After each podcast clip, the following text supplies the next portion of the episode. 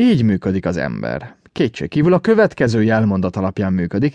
Mindenki más dolga rám tartozik, az én dolgom viszont senkire se tartozik. És ez pompázatosan összefonódott felelőtlenséget eredményez a társadalomban, a legcsodálatosabb dolog, amit az életetekben láttatok. Az én dolgom senkire se tartozik. A mindenféle dolgok pedig, amik vannak, valójában rám tartoznak, de mindenki más úgy gondolja, hogy az ő dolga senkire ki fog valaha is felelősséget vállalni saját magáért, vagy azért, ahogy megy az utcán, vagy ahogyan dámázik. Hát persze, hogy senki sem, mert mindig a másik fickó az. Nagyon érdekes. 1950-ben írtam egy könyvet, a Dianetika szellemi egészség modern tudományát, félmillió amerikai olvasta el azt a könyvet, és kiadták más nyelveken is, és így tovább. Sokan elolvasták azt a könyvet. Ó, vették, mint a cukrot. Mindenki veszi ezt a könyvet. Mindenki megvette ezt a könyvet.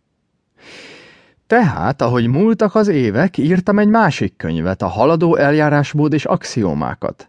Az emberek, ha csak meglátják ezt a könyvet, menekülnek előle.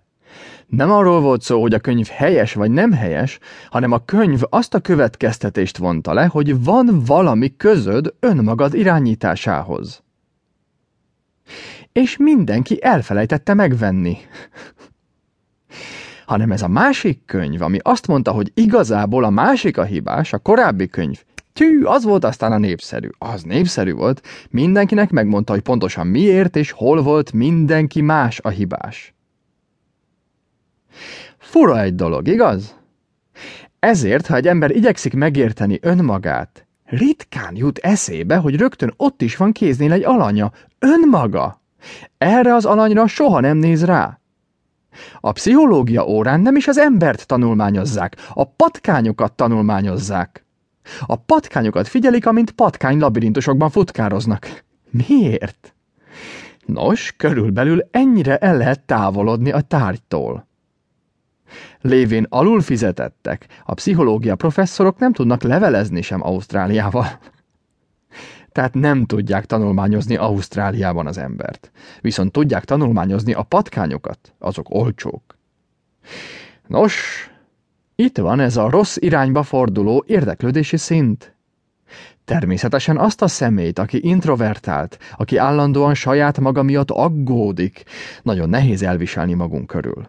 Aggódás, aggódás, aggódás. Miért csináltam ezt? Miért csináltam azt? Miért csináltam amaszt? Lássuk csak és elővesz egy cigarettát, tudjátok, belerakja a szájába, és meggyújtja.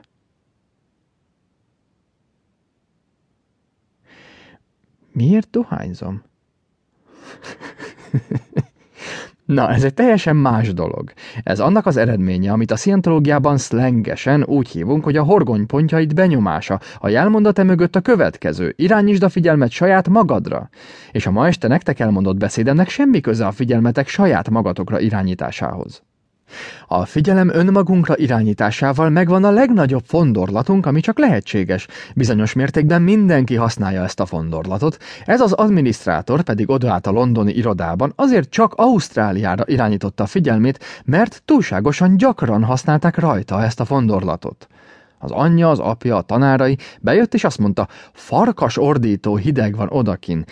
Miért eh, nincs itt melegebb ebben a szobában? És az anyja odafordult, és azt mondta, hát kimehetnél, és behozhatnád a szenet te. Értitek? Ő azt mondta, nem szeretek Johnnyval játszani. A fenébe is káromkodik. Az emberek meg azt mondták neki, de hisz te is káromkodtál, irányítsd a figyelmedet magadra.